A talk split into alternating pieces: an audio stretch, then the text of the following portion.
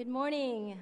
Good morning. Good morning. As we enter this season of Thanksgiving, what a privilege and a blessing it is to worship the living God. So we want to ask you to rise this morning as we lift the name of God in song.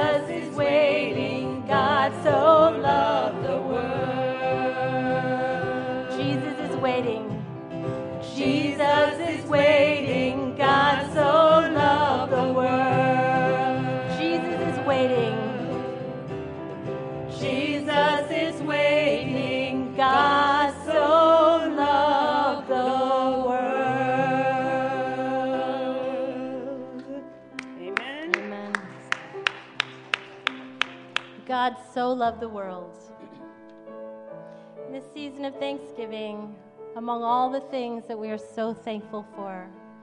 Is there anything that we are more thankful for than Jesus Christ, who paid the debt that we could not pay and bridged a way so that we could make our way to God to live eternally with Him? He has given us living hope.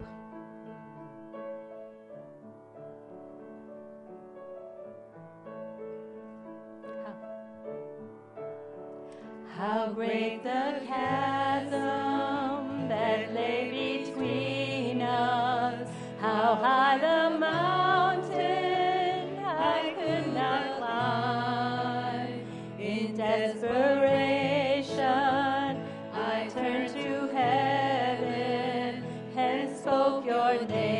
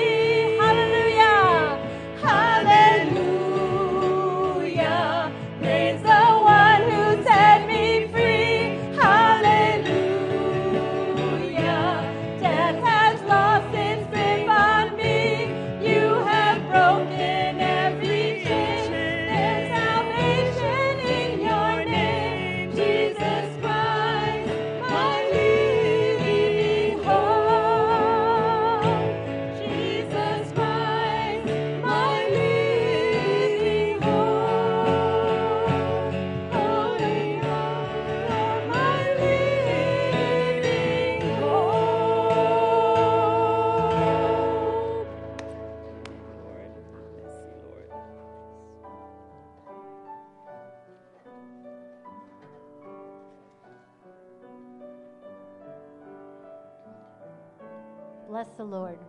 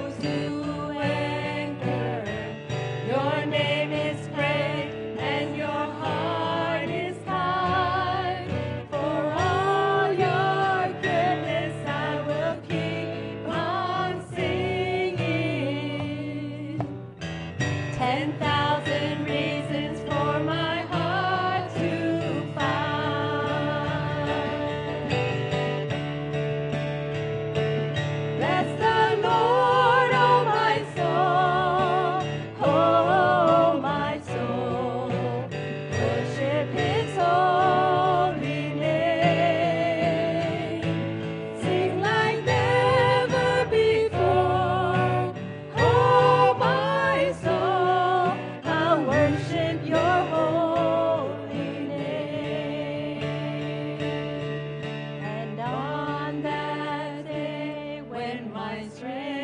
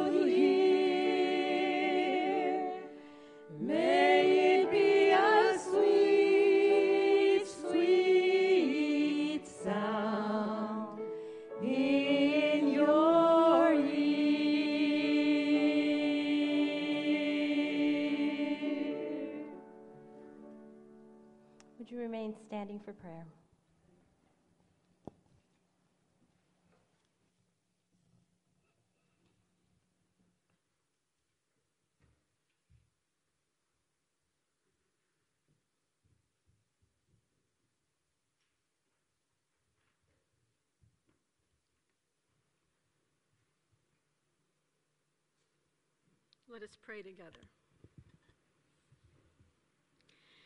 Heavenly Father, we come to you this morning in praise. We come to you, Lord, with questions. We come to you, Lord, with thanksgiving. But we come to you because, as the psalmist says, Whom have I in heaven but you? And earth has nothing I desire besides you. Heavenly Father, we worship you as creator and sustainer of the universe. Lord Jesus, we worship you as the Word in the beginning, the Savior and Lord of the world. And Holy Spirit, we praise you as the one who seals our redemption and sanctifies the people of God. But like Habakkuk, we come to you with questions and our requests. How long, Lord, must I call for your help, but you do not listen, or cry out to you violence, but you do not save? Why do you make me look at injustice? Why do you tolerate wrongdoing? Destruction and violence are before me. There is strife and conflict abounds. Our world needs Jesus. So we pray for evil to be restrained. We pray for violence to end.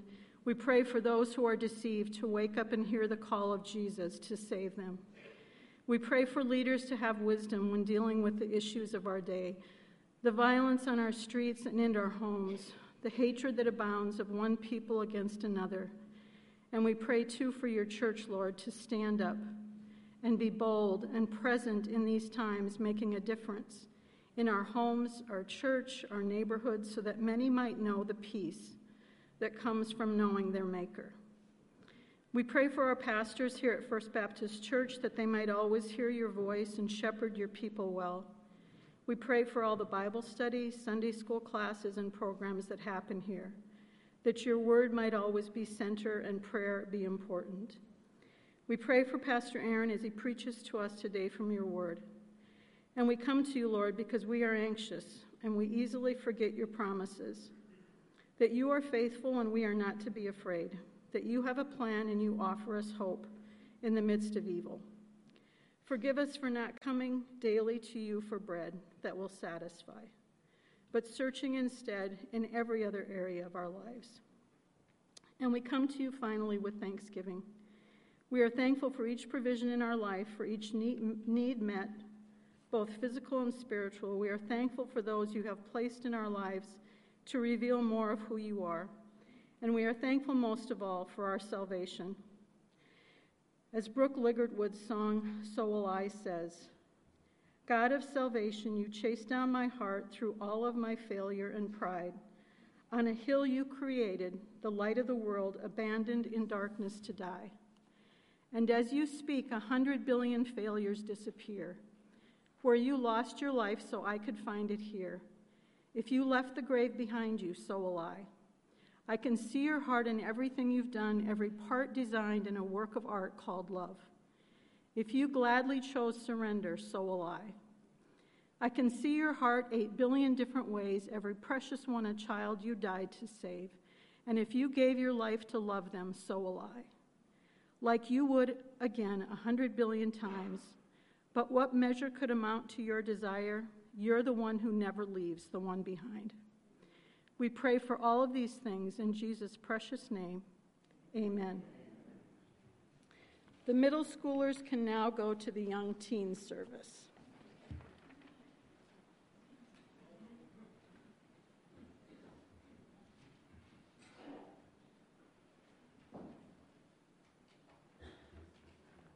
Good morning. This is the scripture reading from the book of Philippians, chapter 4, verses 4 through 9. Rejoice in the Lord always. I will say it again rejoice. Let your gentleness be evident to all. The Lord is near. Do not be anxious about anything, but in every situation, by prayer and petition, with thanksgiving, present your requests to God. And the peace of God, which transcends all understanding, will guard your hearts and your minds in Christ Jesus. Finally, brothers and sisters, whatever is true, whatever is noble, whatever is right, whatever is pure, whatever is lovely, whatever is admirable, if anything is excellent or praiseworthy, think about such things. Whatever you have learned or received or heard from me or seen in me, put it into practice, and the God of peace will be with you. This is the word of the Lord.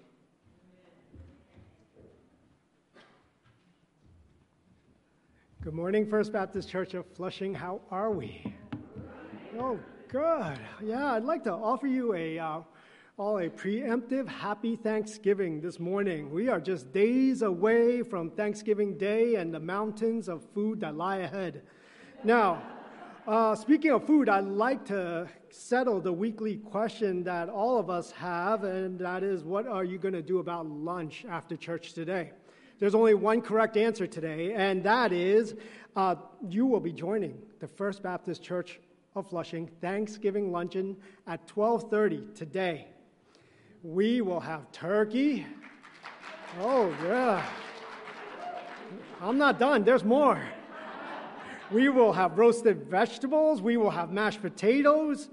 We will have pernil. You're like, what is pernil? Pernil is Spanish for succulent, Ma- uh, wait, I lost my place. Sorry. Succulent marinated pork shoulder. Yeah. But wait, there's more. Yeah, you might say, I only eat Chinese food. No worries, I got you. We will have Chinese food also. What's that? Oh, you're on an all dessert diet? Perfect. We have so much dessert, it will be coming out of your noses by the end of this. Now, the best part about all of this, it is completely free of charge. Yes, yes.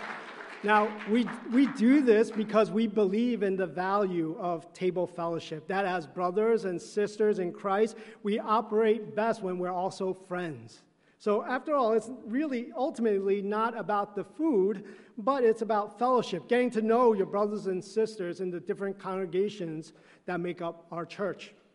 So, come with a spirit of gratitude and get to know someone you don't know at our Thanksgiving luncheon. So, that's it for the preview. You'll hear more about the details during the announcements. Now, we return to our normally scheduled sermon. now, in 2022, as nations across the globe reel from one crisis to another, uh, Collins English Dictionary revealed the word of the year to be permacrisis. Now, permacrisis is a noun defined by the UK based publisher HarperCollins as, quote, an extended period of instability and security, insecurity, especially one resulting from a series of catastrophic events. Now, there was a blog post on the Collins Dictionary website that noted that the term rings true because of the war in Ukraine, climate change challenges, political instability, that surge in inflation. He goes on to state that the term embodies the quote dizzying sense of lurching from one unprecedented event to another as people wonder what new horrors might be around the corner. Now, that was 2022. Oh, my sweet summer child. For us living here in 2023, we look back at 2022 with a fondness as the good old days when our troubles seemed so far away. Now, I won't recount the state of our world because we all know it, we all feel it. But what I do want to do is, as we approach the Thanksgiving holiday, I want us to devote our time to exploring what it would look like to have a peaceful Thanksgiving this year, and more than that, to ha- have peace actually be something that, that is a, a defining characteristic and attribute in our lives, especially in a time when peace is such a rare commodity in our world. Now, our passage today uh, will take us to Philippians chapter 4. And Philippians chapter 4 is a well known, well loved passage of Scripture in the Bible. My guess is that a good number of you have memorized it at some point in your lives.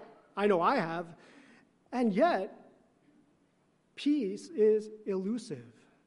It's not a present reality in our lives personally. Now, not many of us will go and say it out loud, but the question that we have to ask if we are not experiencing our, it ourselves is whether this word is really true. Is the peace that transcends all understanding really available to the follower of Jesus? Or is this just some pious nonsense that serves as an opiate of the masses, as Karl Marx insisted?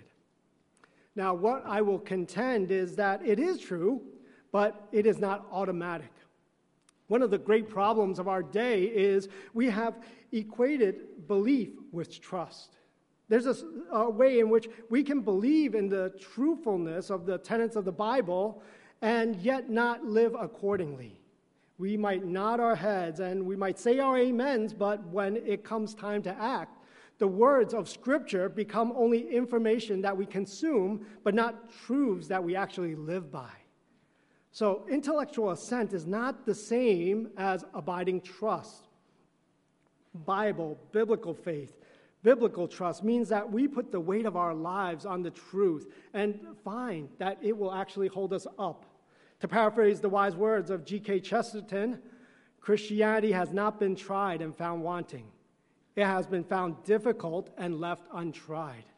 So, what I'd like us to do today as we unpack uh, three simple commands that lead to peace and flourishing in Christ is to not just listen, but to listen and then do what it says to listen and then do what it says. I want you to experience for yourself that peace that transcends all understanding, to find that you have all that you need in Jesus Christ.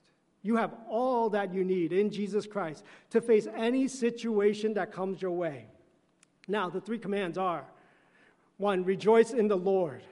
Two, pray with thanksgiving. And three, think about the good and lovely. Let me say that one more time. One, rejoice in the Lord. Two, pray with thanksgiving. And three, think about the good and lovely.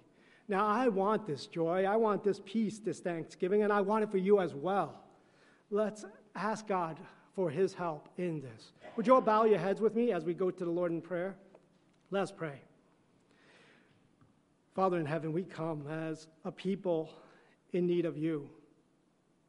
Lord, we believe the words of the Lord Jesus when he said, Peace I leave with you. My peace I give you. I do not give to you as the world gives. Do not let your hearts be troubled and do not be afraid. Lord, help us with our unbelief. Enable us to trust in you, to rejoice in you always, to pray and not give up, and to think about the things that are good and lovely. Speak now, Lord. In Jesus' name, amen. First, rejoice in the Lord. Rejoice in the Lord. Read Philippians 4 4 with me. Rejoice in the Lord always. I will say it again.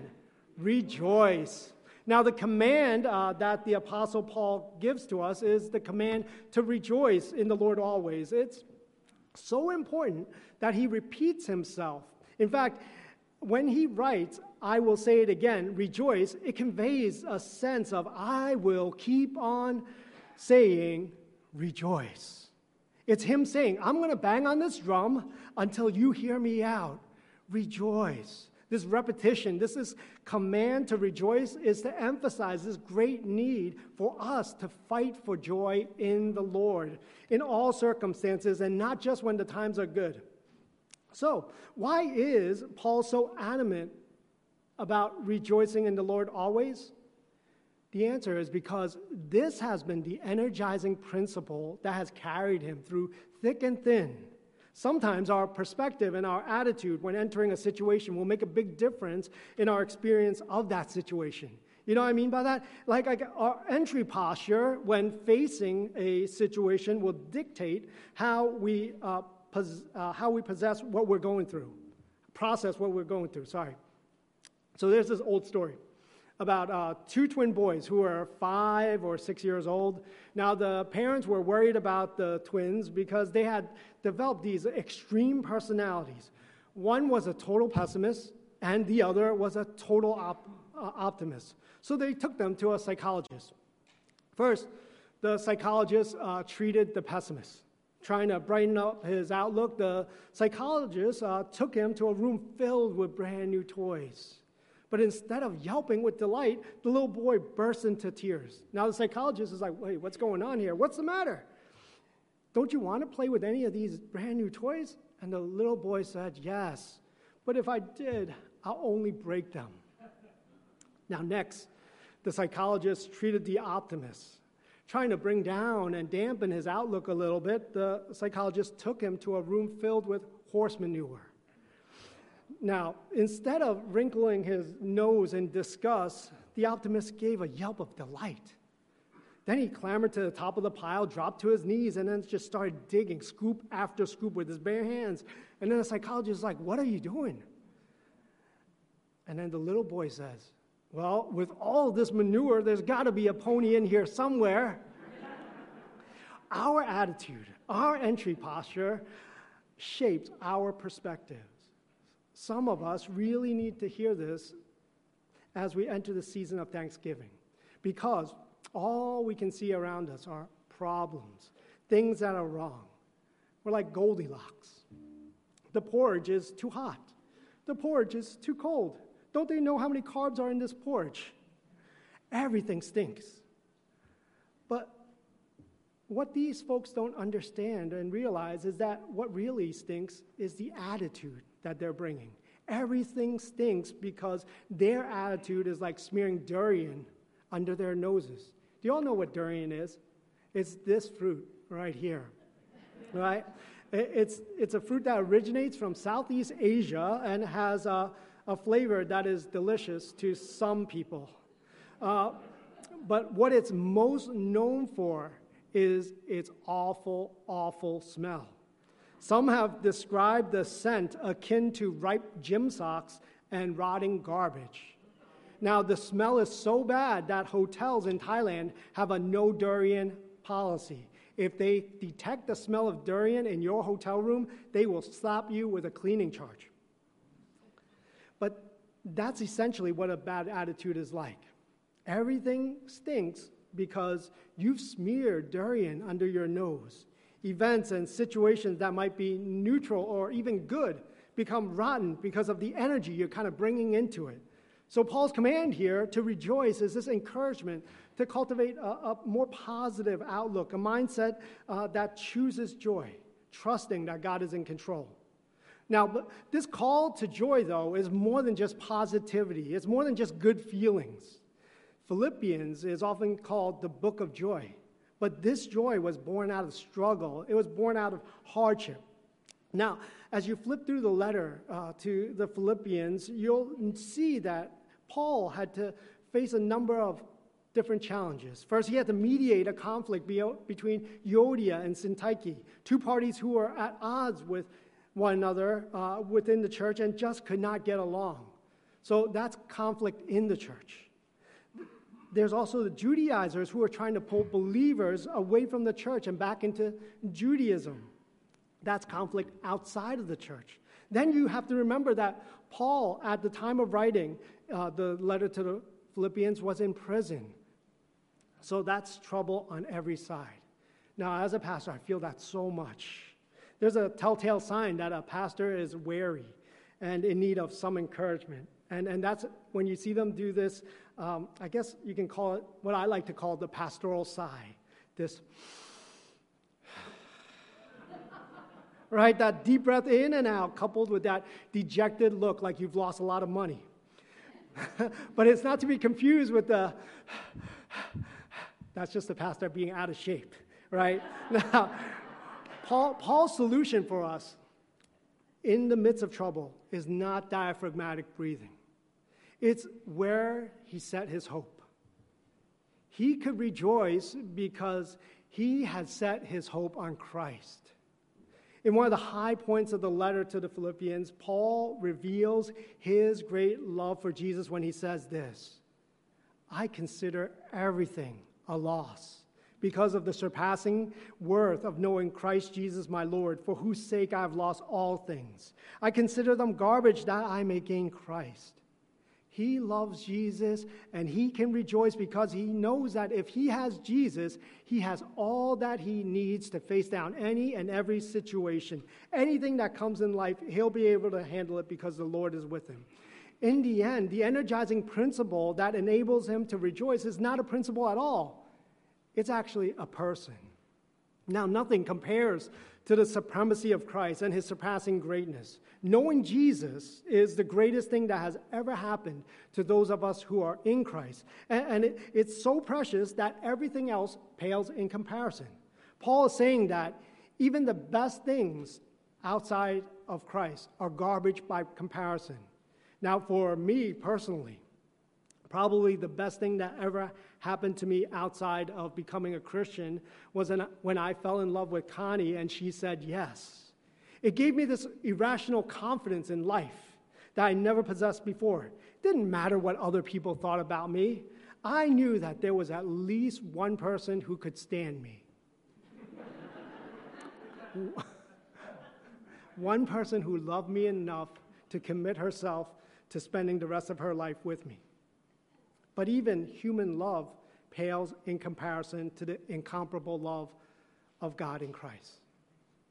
Jesus didn't just love me enough to remain committed to me for the rest of my life, He gave His very life for me. And much more than that, He has solved the problem of the human condition once for all through the shedding of His uh, blood in His death and by His resurrection.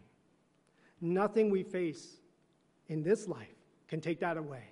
And this is why we can rejoice in the Lord always. Now, as one person has said, God is no distant deity, but a constant reality, a very present help whenever needs occur. So, so live like it and laugh like it. The Apostle Paul did, and we, when he lived, he drained every drop of joy out of every day that passed.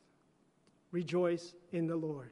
Now, the second command that we are given is to pray with thanksgiving. Pray with thanksgiving. Verse 6 Do not be anxious about anything, but in every situation, by prayer and petition, with thanksgiving, present your requests to God. Now, here in this uh, verse, we're given something to avoid and something to pursue. The command uh, not to be anxious about anything is a command not to allow anxiety to overwhelm, to overtake us.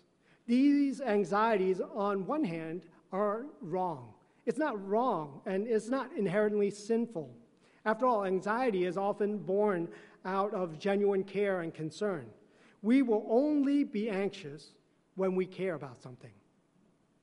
But an inordinate amount of anxiety will rob you of your joy in Christ. So here, here are a couple of a few common concerns that, if left unchecked, can rob you of your joy in Christ. I would say probably the number one joy stealer for the majority of people is money. It's worrying about money. Most of us have some, but not enough. It's easy to worry about money. It's easy to worry about job security, how we can get out of debt or save enough for the future ahead. It's easy for that uh, to make us anxious because of our financial situation. The fear of not having enough to make ends meet can be one of those things that rob you of your joy. Now, second joy stealer is your health. In the words of the six-fingered man in The Princess Bride, if you don't, if you, you haven't got your health, you haven't got anything. Health scares have this potential to rob us of our joy, sap us of spiritual vitality. When you try to Google your symptoms online, it only makes things worse because now you have more possibilities of what, what could go wrong. The third joy stealer is your relationships. Sometimes it's family strife, other times it's a conflict with coworkers, still other times it's uncertainty in romance. Our fear of loss, our fear of rejection, fear of loneliness can ramp up the anxiety in our lives. Now, I haven't even mentioned things like parents worrying about their children, feeling overwhelmed about not having enough time, or global issues like war, national, uh, natural disasters, political instability. But one and all, these things can become an obstacle to joy. And that's why the, the command not to be anxious about anything reminds us not to let these joy stealers live rent free in our minds and so dominate our lives, but then instead to bring them one by one to God. Eugene Peterson said this Those people who pray know what most around them either don't know or choose to ignore. Centering life in the insatiable demands of the ego is the sure path to doom. They know that life confined to the self is a prison, a joy killing, neurosis producing, disease fomenting prison. Now, it is prayer that breaks us out of that prison of self into the freedom that we have in Christ. What we are to pursue is prayer in every situation, to bring our concerns as requests back to God. Are you worried about something? Then pray. Are any of you in need of healing? Then ask God and invite others as well to pray. Too often we turn to prayer as the last resort, and then we miss out on the blessings that come by going to the Lord in prayer. In his book, Not a Fan, Kyle Idleman tells his own personal story about how he, he had thought about life as something that all depended on him. Allow me to read it directly so you can hear it in his voice. Said, When I started a new church in Los Angeles County, California, I found that I was overwhelmed with pressure and stress. I was working more than 70 hours a week. My wife would ask me to take a day off, and I would say, I can't. I wasn't sleeping at night. I started taking sleeping pills. When the church was about a year old, I woke up in the night and I had this strange sense that God was laughing at me. As I lay in bed, I wonder, why is God laughing at me? It would take five years before I finally got an answer to that question. Here's how it happened. When we moved into our current house, I saved the heaviest piece of furniture for last the desk from my office. As I was pushing and pulling the desk with all my might, my four year old son came over and asked if he could help. So together we started sliding it across the floor. He was pushing and grunting as we inched our way along. After a few minutes, my son stopped pushing. He looked at me and he said, Dad, you're in my way. and then he tried to push the desk by himself. Of course, it didn't budge. Then I realized what he thought he, that he thought he was actually doing all the work instead of me. And I couldn't help but laugh that moment, I started laughing at my son's comment. I recalled that middle of the night incident. I realized why God was laughing at me. I thought I was pushing the desk.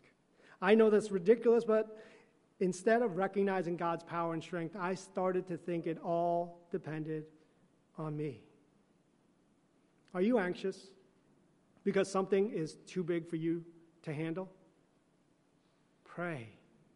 Are you losing sleep because of your cares and concerns? Pray and bring them to the Lord.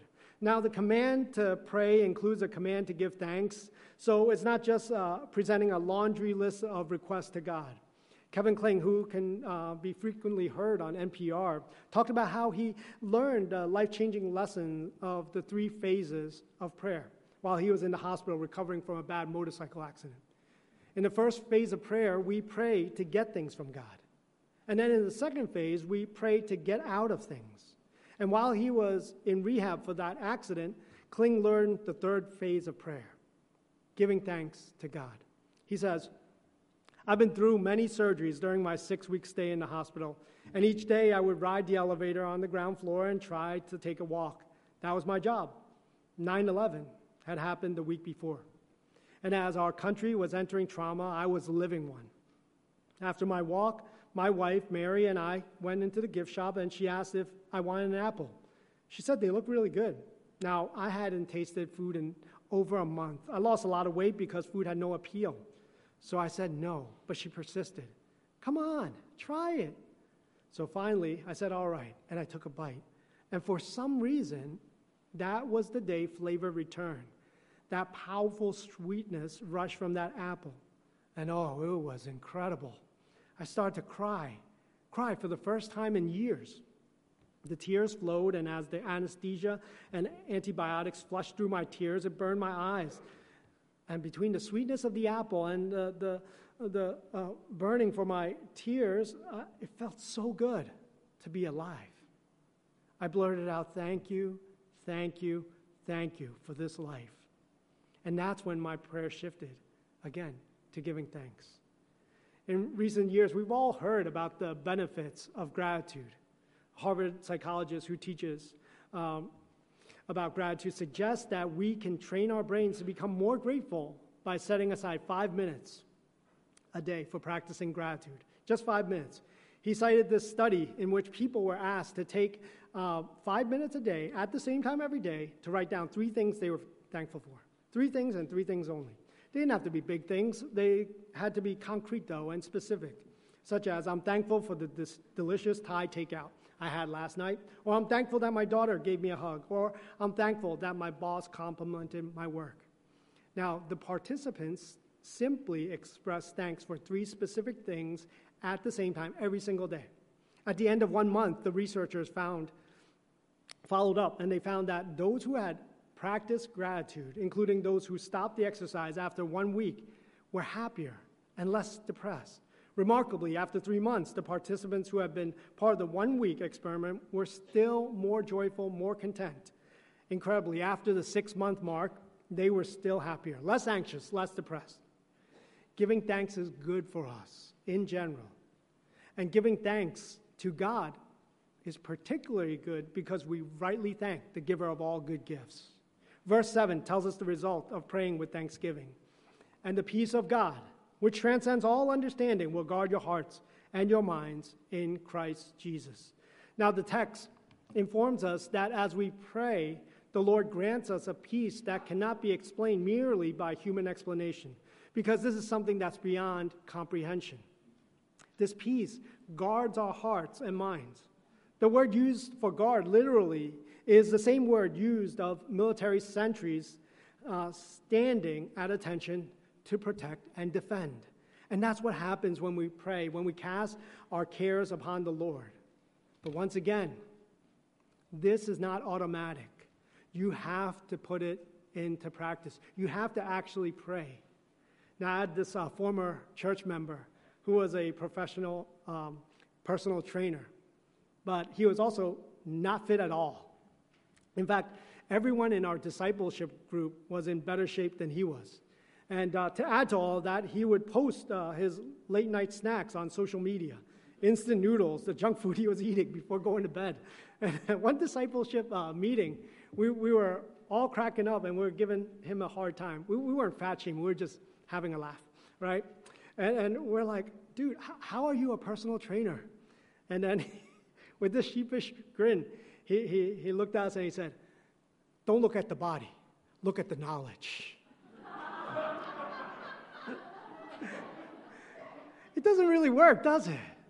Now, in the same way, just to know all this about prayer and how it works and how it's great, but to not actually pray will do you no good. You need to put this into action by exercising your prayer muscles in order to experience this peace that transcends all understanding. So, are you worried? Then pray. Do you have something to give thanks for? Then give thanks to God in prayer. Finally, think about the good and lovely. Think about the good and lovely. Verse 8 Finally, brothers and sisters, whatever is true, whatever is noble, whatever is right, whatever is pure, whatever is lovely, whatever is admirable, if anything is excellent or praiseworthy, think about such things. Now, this verse is a great counterbalance to the anxieties of life. There's this article in the Gospel Coalition where the author gave the insight that sometimes we view commands like this, do not be anxious, as if the heart uh, were like a cup full of fear or, or anxiety, and it just needs to be emptied of its emotions. However, I think that fails to understand that sorrow, fear, anxieties are not always sinful emotions. In fact, such emotions may constitute appropriate responses to the loss of real goods. The heart, actually, is more like a scale, specifically, like one of those balance scales, the kind that you see as a symbol for justice. Because the two sides weigh different arguments and positions in the process of reaching a true and right judgment. So the command not to worry will take this picture of the heart into account. The encouragements of the Bible should be offered as a sort of counterweight. Doing so might look like this I know your heart is rightly heavy with sorrow due to the loss of some good things, and it's overwhelmed by present circumstances. However, let me offer you this counterweight. Not to remove the emotions, like in the cup metaphor, but to place them in relation to a larger reality the reality of God's sovereign goodness, His attention, His purpose, and all of which offer solid reasons for encouragement and hope in the midst of trial. Now, the counterweights don't remove the weights of the heart, but they provide consolations that enable our hearts to bear those weight of sorrow, anxiety, fear, until we come to the destination of a mixed, unshakable beatitude in the presence of the God, true and noble God. Now, what the author is getting at here is that as we dwell on the reality of God's goodness, it acts as this counterweight that lightens the weight of our anxieties. Practically speaking, how do we do that? By thinking deeply about the things that are good, the things that are lovely. This is a command to biblical meditation. I heard Joe Cena once quote Rick Warren, and he said, If you know how to worry, then you know how to meditate. Let me say that again, because I love this. If you know how to worry, then you know how to meditate. Worrying is dwelling on difficulties and troubles. Meditating is dwelling on the truths of God. I always liken meditating to uh, eating oxtail stew. Have you ever had oxtail stew? All right. The Jamaicans say, yeah. Okay, good. when, uh, when my kids, uh, well, mainly Noah, when Noah eats oxtail stew, there is so much meat left on that oxtail. Right? It drives me nuts. I look at it, I'm like, that's 30 cents of meat right there. That's 50 cents, right? um, and, and in a similar sort of way, that's often how, how we go about with thinking. We think on a very superficial level. The average human attention span is 8.25 seconds. The average attention span of a goldfish is nine seconds. That means we have a shorter attention span than a goldfish. And it's kind of true. If, if, you ever notice yourself on, on social media, it's just, you're just swiping one after another. It's so fast. And the, the, the truth is, though, if we want to grow spiritually, we need to fight this tendency to just simply settle for superficial thinking. Stop leaving all that good meat on the bone. Now, when I eat oxtail, I savor it. There will not be a molecule of meat or cartilage left on that oxtail by the time I am done because I have gnawed on it and sucked on the juices like I was a Rottweiler. And that's what biblical meditation is like. That's what it's like. As you dwell on the Word of God, as you dwell on the truths of God's nature, you're not superficially scanning the words of Scripture for information transfer. You're lingering over the text. You're soaking deeply in the reality of who God is.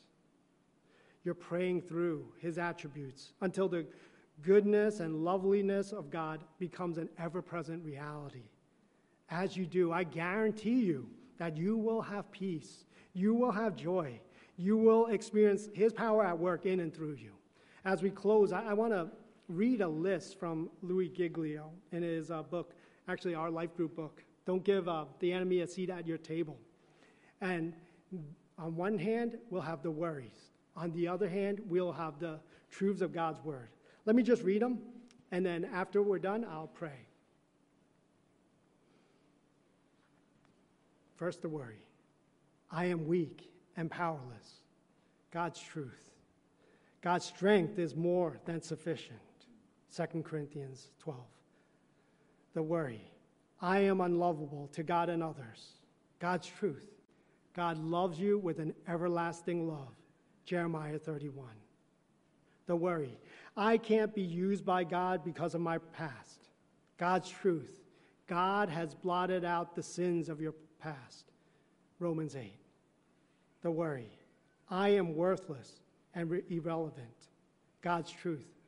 You are God's treasure. Deuteronomy 7. The worry. I am rejected and abandoned. God's truth. God has adopted you into his own family. Ephesians 1. The worry. I am deficient and incomplete.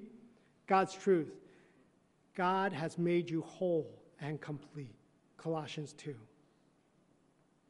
The worry. I am alone and no one cares about me. God's truth.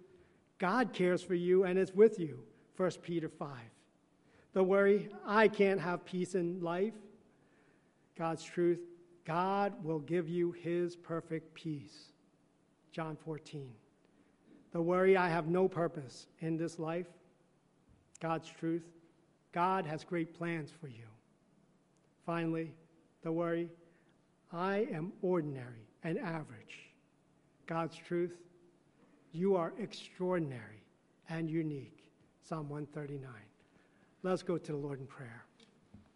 Father in heaven, we believe with all of our hearts that you were telling the truth when, when you said that, that, that we can have a peace that transcends all understanding in Christ Jesus. And we pray that we would appropriate these truths, that we would follow your commands to rejoice in you always, to pray with thanksgiving, and to think about those things that are good and lovely. Help us in this.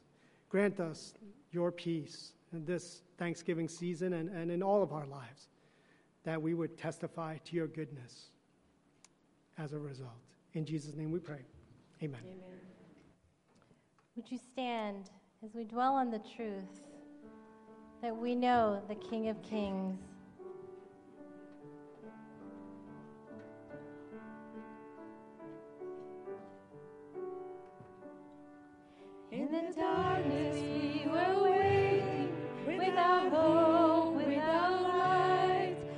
from heaven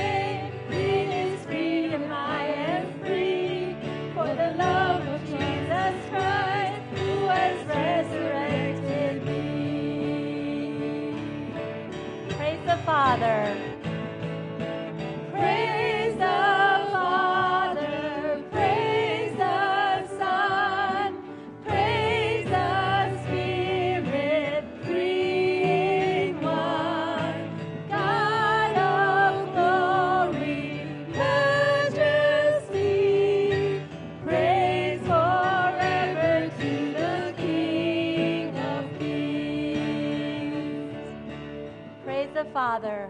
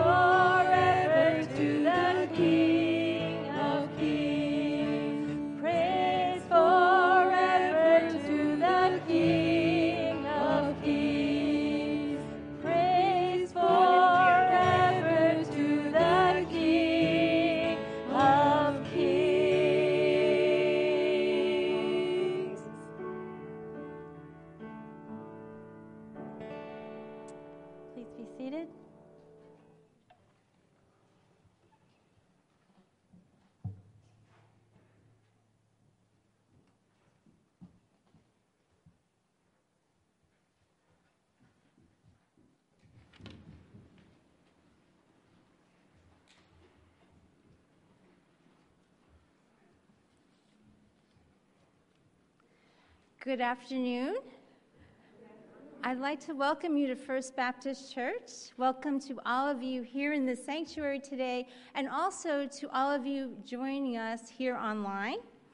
If uh, you are new to the church, if you could please raise your hand and raise your hand high, the ushers have a card to give you. And if you could please complete that card and then return it just outside the sanctuary uh, to to your right out the exit, sor- exit sign uh, there is a table and there will be people to greet you. And also there is a gift bag for you a special gift to give you. And we hope that you enjoyed your time with us today and that you'll also be coming back. Um, now I'd like to give an opportunity for all of you to greet one another and to share one thing that you're thankful for.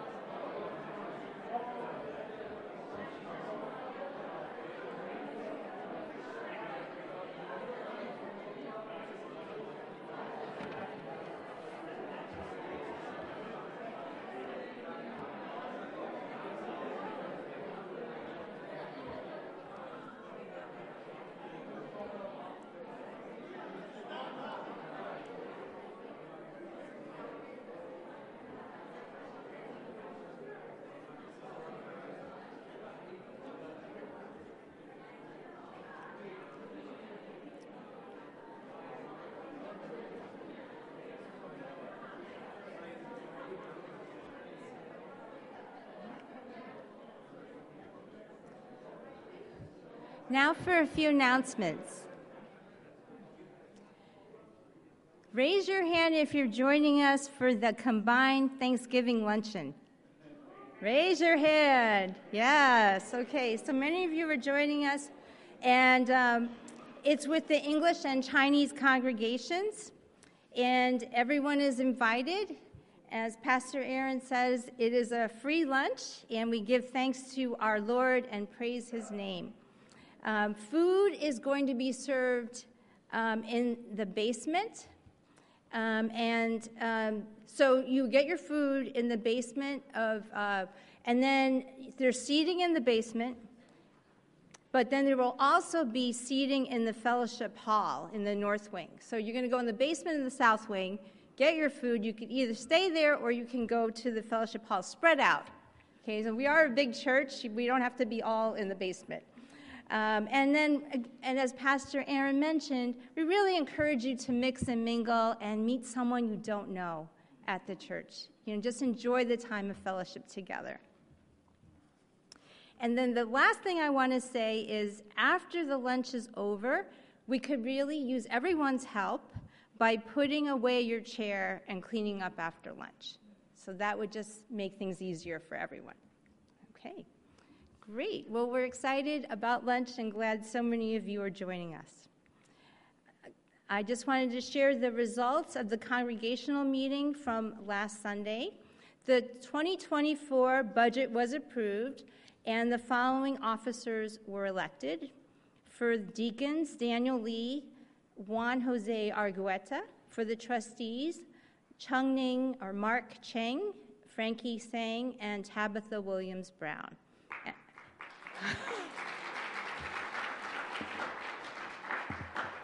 Oh, and also treasurer Kathy Young. Okay.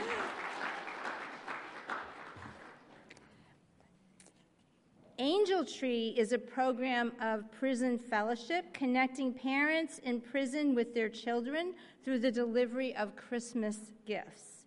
And our church will be participating in Angel Tree. The gifts will be presented to the children through a party at our church on Saturday, December 9 at 5 o'clock. And would you like to purchase a gift worth $25 for a child? in the name of their incarcerated parent. If you're interested, please contact Carol Liu, uh, Carol Liu at fbcflushing.org by December 2nd to choose a child. Today, we will be collecting our special Thanksgiving wing security camera system. And now I'd like to have Joy come up for a special announcement.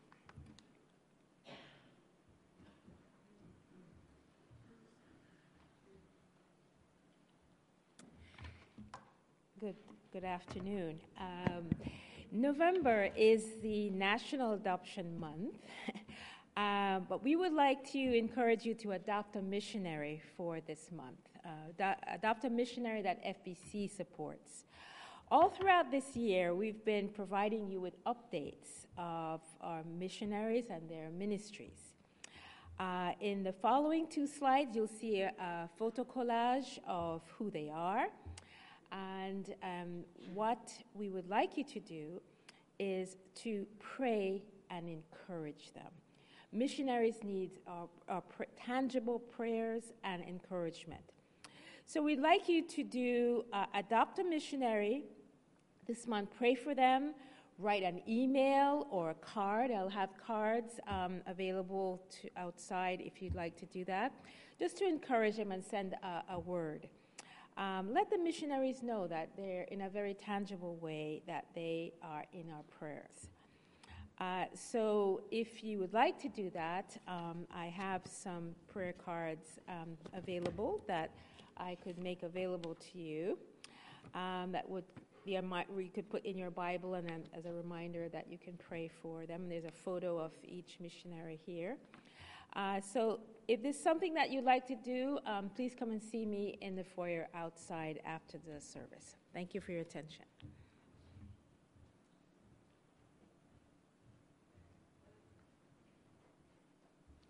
Now I'd like to ask the ushers to come forward and join me in praying for today's offering.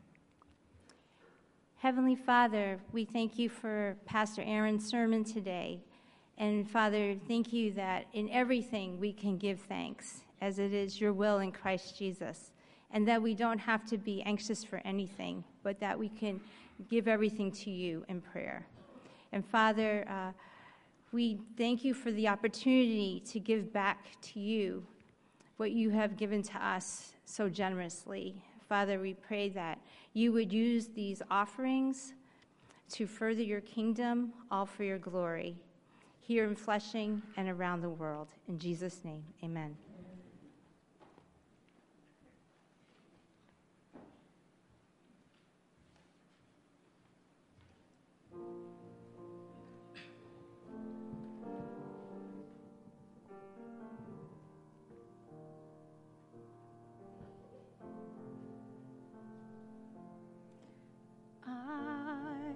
Was a wretch. I remember who I was. I was lost, I was blind, I was running out of time. Sin separated, the breach was far too wide. But from the far side of the chasm, you held me in your sight. So you made a way across a great divide, left behind heaven's throne to build it here inside. There at the cross, you paid a debt I owed, broke my chains and freed my soul. For the first time, I had hope. Thank you, Jesus, for the blood applied. Thank you, Jesus, it has washed me white. Thank you, Jesus, you had saved my life, brought me from the darkness into glorious light. You took my place, laid inside my tomb of sin. You were buried for three days, but then you walked right out again. And now death has no sting, and life has no end. For I have been transformed by the blood of the Lamb. You, The blood. Thank you, Jesus, it has washed me white. Thank you, Jesus, you have saved my life, brought me from the darkness into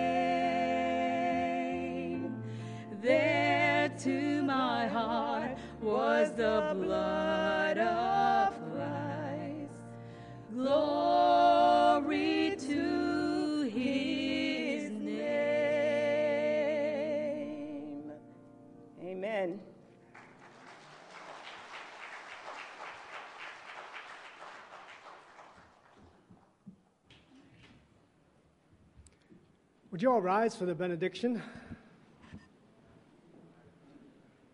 Receive the benediction. May the grace of our Lord Jesus Christ, the love of God, and the fellowship of the Holy Spirit be with you all now and forevermore. Amen.